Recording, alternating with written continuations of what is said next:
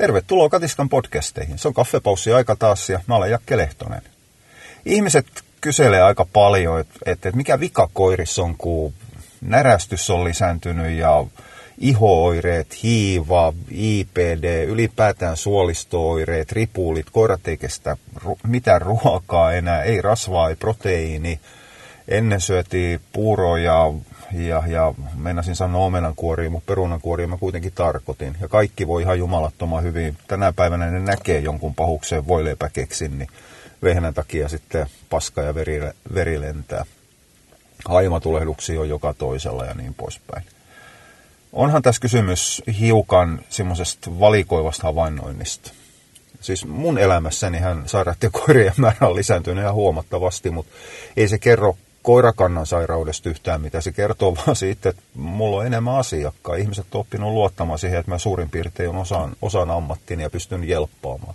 Jos se nyt saa koiraa terveeksi, se ei läheskään aina vaikealla koirilla onnistu, mutta kuitenkin onnistutaan jonkun verran saamaan oireita pois ja saadaan ne ainakin terveemmiksi.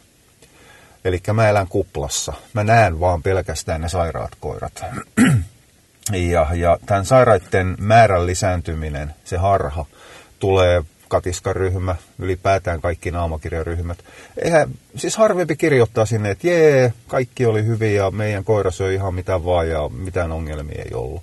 Ihmiset haluaa apua, sen takia ne käyttää aika paljon ryhmiä, ne kysyy neuvoja ja silloinhan totta kai sairaat koirat, ongelmalliset koirat, niin, niin nousee valokeilaan siinä. Ei se mistään muusta kuin tosiaan siitä, että se yleisö valikoituu ja tuo semmoisen määrän harhan omalla tavalla.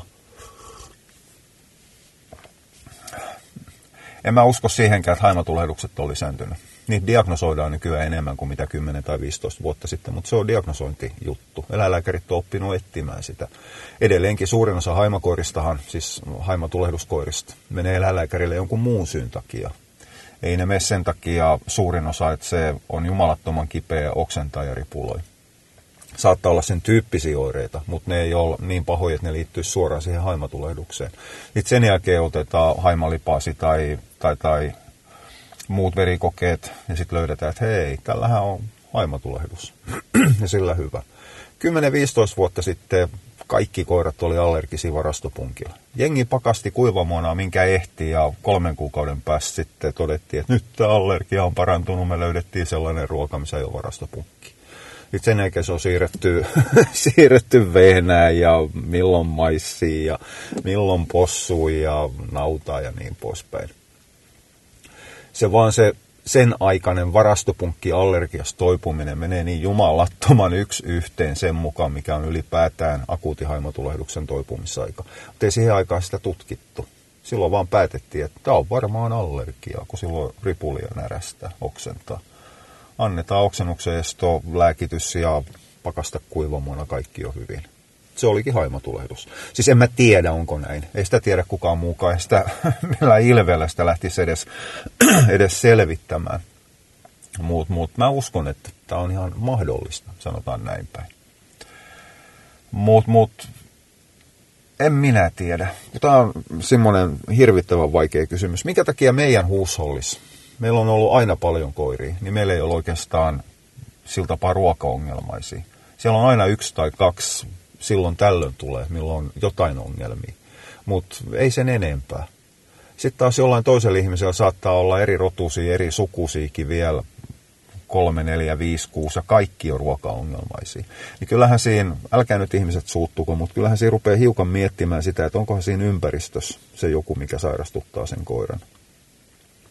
Tietysti jos haalitaan ruokaongelmaisia koiria, siis rodusta tai jalostuslinjoista, riippumatta ihan siitä, että onko ne suku toisilleen, niin kyllähän se riski tietysti lisääntyy. Ja, ja kyllähän mä mielelläni kaadan tätä vastuuta kasvattajille, jonkun verran omistajillekin. Kun nykyinen tyyli on, nykyinen tyyli on hyvin pitkälle sellainen, että jos koira on oireeton, niin se on terve. Eli terveen koiran määritelmä, silloin kun me puhutaan suolisto- tai ihooireista, niin on aika pitkään se, että koira on terve, kun se ei syö, syö kortisoni. Niin silloin se on, on, on ok. Ja kaikki on ihan hienosti ja se on jumalattoman hyvä jalostusmateriaali. Kasvattajilta voidaan kysyä, että onko tämä koira terve, onko se, voiko se syödä, tippuuko turkki. Ei, ei, tämä on ihan, ihan ok koira, tämä on ihan terve ja tämä on ihan huippu kaikki. Se, mikä jätetään kertomat, niin se toden, todellakin niin sillä voidaan antaa vain pelkästään hanhenmaksapalleroi kermakastikkeessa hopealusikas. Jos lusikka muuttuu kultaiseksi tai hui kauheita teräksiseksi tai jopa muoviseksi, niin sitten sen jälkeen kuk, kukkii hiiva ja, ja, ja korvat vuottaa töhönää. Tai jos otetaan siihen joku muu ruoka. Mutta koska on löydetty toimiva ruoka, niin silloinhan se on yhtäkkiä terve. Ei se ole terve. Tämä on vähän sama juttu kuin meikäläisen, meikäläisen kaikkien muidenkin pölyallergiat. Ei mulla tällä hetkellä hirvittävän vaikea olo ole. No, pientä köhää on ruvennut tulemaan ja nokka on ruvennut olla aamuisin tukos, mutta se on kohtuullisen pientä ja lievää ja se voidaan laittaa tähän kylmään ja kosteen kelinkipiikkiin. Silti meillä on tuossa noin puolen kilometrin päässä, minä tiedän, energiapajukko se pitäisi varmaan olla, mutta ei sitä ainakaan kymmenen vuoteen ole kaadettu. Mutta se on tällä hetkellä lähdössä kukkimaan. Koivut rupeaa olemaan kiikunkaa, kun Etelä-Ruotsista tulee koivun siitepöly tänne. Mutta niiden siitepölyjen määrä on niin matala, että se käynnistä mulle allergiaa. Mutta ei se ole poistanut silti se mun allergia. En mä siinä suhteessa terve. On mun se allergia siellä. Ärsyttävien asioiden määrä ei ole, ei ole vaan riittävä. Ja, ja tämä ihan sama pätee, pätee koirissakin. Ja nämä ongelmat ei poistu, poistu ikäpäivänä milloinkaan, niin kauan kuin sairaan koiria käytetään jalostukseen. Ihan riippumatta siitä, onko ne oireettomia olla erikoisruokavaliolla. Ei niitä saa käyttää siitokseen. Mä ymmärrän jossain vähälukuisissa roduissa, kun jalostusyksilöjä ei ole kuin kaksi, kolme tai muutama.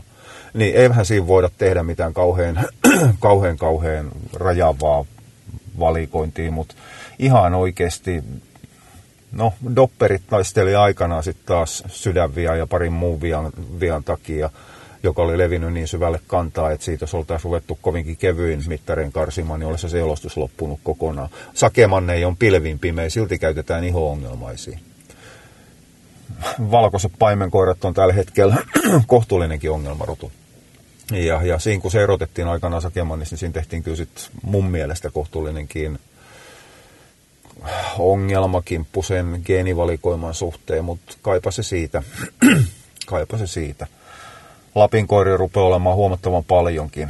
Toi on semmoinen kans, mitä mä oon miettinyt. Nimenomaan se on tullut siitä, että mulla on tällä hetkellä kohtuullisen paljon lapinkoiria, milloin on iho-ongelmia niin, niin asiakkaana. Okei, siis tämä ei ole mitään uutta, mä oon havainnut tämän ennenkin, että mulla tulee, rodut tulee ryppäinä yhtäkkiä tulee englannin bulldogki, yhtäkkiä tulee lapinkoiraa, yhtäkkiä tulee kultsuu, yhtäkkiä tulee sitten milloin mitäkin. Osaltaan se johtuu siitä, että jutut kiertää ja kun yksi on ollut tyytyväinen, niin hyvä kello kauas kaikaa, vaikka ei kun oliko se paha kello, ihan sama. Mutta mut lapinkoirien kohdalla mä rupesin pohtimaan tätä mahdollista ulkosta syytä siihen, että iho-ongelmat on lisääntynyt. Jokainen vielä muistaa vuoden 2017 syksyn. Vettä tuli koko ajan jatkuvaa syötöä. Monsuunisateet tuli Suomeen. Karvanlähdöt myöhästy sen takia, että vaikka aurinko meni alas, joka säätelee kaikista eniten sitä karvanlähtöä käpyrauhasen ja parin muun, muun tekijän kautta. Mutta kun ilmat pysyisi kosteena ja märkinä, niin karvanlähtö meni pieleen. Narttujen kiimat meni 2017 kakkamaisen kesän takia, ne oli aivan sekaisin. Osa syy oli, oli pilviset säät, auringon valo ei ollut riittävä. Osa saattoi olla ne kylmät sateiset kelit. Joka tapauksessa ne kelit vaikutti huomattavan paljon koirien hormonitoimintaan. Ja se näkyisi kaikista eniten nimenomaan narttukoirissa. Ja, ja jos me nyt mietitään jotain lapinkoiraa tai mitä tahansa arktiskoiraa, niin ei sitä ole Juman kautta tehty olemaan vesisateessa ja lämpimässä. Se on pohjoisen koira, mikä tarttisi kuivaa, kylmää ja pakkasta että se iho ja nahka toimisi. Ja nyt mä edelleenkin heitän tähän väliin taas. Tämä ei kuulu todellakaan Akseliin tiede ja tieteellisyys ja niin pois. Tämä on ihan pelkästään meikäläisen jossittelu. Että on ihan turha vetää jossain ryhmissä nyt sitten ranteita auki, että Lehtonen jakaa luuloja. No, enkä jaa, mä jaan ihan puhtaasti omaa mielipidettä asiassa, mistä kukaan ei tiedä yhtään mitään. Mutta mut, mä en tiedä, mikä siinä on silloin vastauksena, että jos tämä globaalin ilmaston lämpeneminen, globaalin ilmaston, no globaali ilmaston lämpeneminen ja ilmastonmuutos on se, mikä sairastuttaa koirat tällä hetkellä, niin mikä sitten on vastauksena, että me otetaan kaikki salukeen vai? Tai Meksikon perun karvattomia koiria, no se on yksi vaihtoehto. Toinen sitten olisi tietysti se, että lähdetään klippaamaan niitä koiria kesällä, mutta se on sellainen asia, mikä jakaa sitten mielipiteitä kohtuullisen kovallakin, kovallakin systeemillä. Siinä on sitten sydäntä ja makuasiaa mukana sitten enemmän kuin tarpeeksi. Muut, muut. Ollaanhan me jossain määrin nesteessä, jos todellakin ongelma on, on, on se, että on liian lämmintä kosteet koko ajan, meidän koirat on kipiöi. Ei se selitä silti kuin vaan osan oireista. Muut, muut.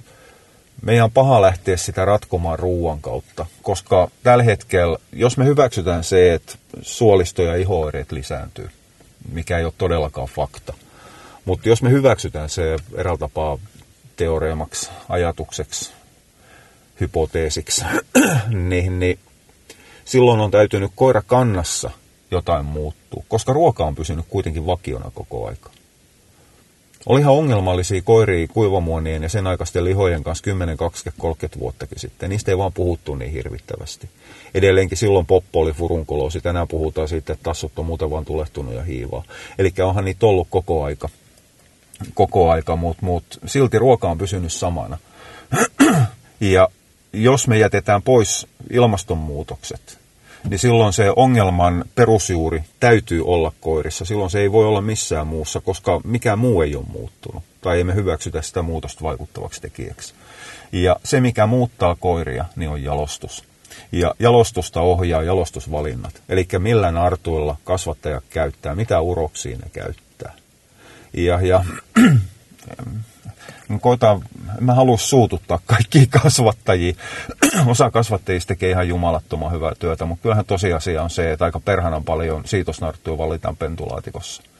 Ja siinä vaiheessa, kun ei joku yksi narttu, niin mitä sitten teet? Toteet, että ei tästä ole siitosmateriaaliksi ja hautaat ne pitkäaikaiset haaveet siitä, että saat tehdä karvapallukoja kyllähän siinä sitten mielellään näkee ne asiat, mutta hiukan ruusunpunaisten lasien läpi. Se on aivan inhimillistä, mä ymmärrän sen. Mutta jalostusta ei voida tehdä muuta kuin karsinnalla. Ei meillä ole muita työkaluja koirissa. Kyllähän me voidaan ruveta pelleilemään joidenkin pahukseen indeksien kanssa, mikä on ihan, siis indeksi on sinänsä ihan ok juttu, kunhan siinä indeksillä mitataan, mitataan jotain sellaista periytyvää asiaa.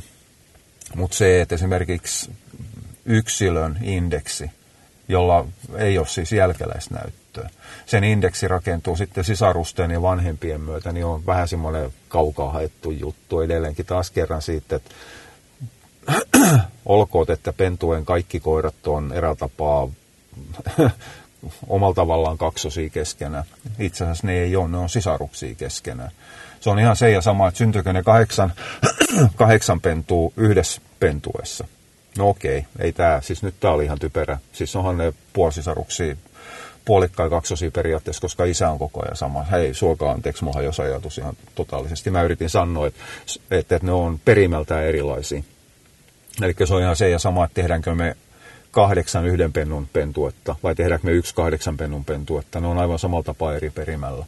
Kyllä tämä, tämä esimerkki pitää paikkaa, jos me tehdään kahdeksan pentuetta samalla uroksella kyllä se jotain pahuksen pöly, pöly tu, tu, tuppaa, tuuppaa ilmaan, koska puhuminen rupeaa yskittämään. Ei ole mennyt meikäläisenkin jalostus ihan pieleen. No ei se ole mennytkään.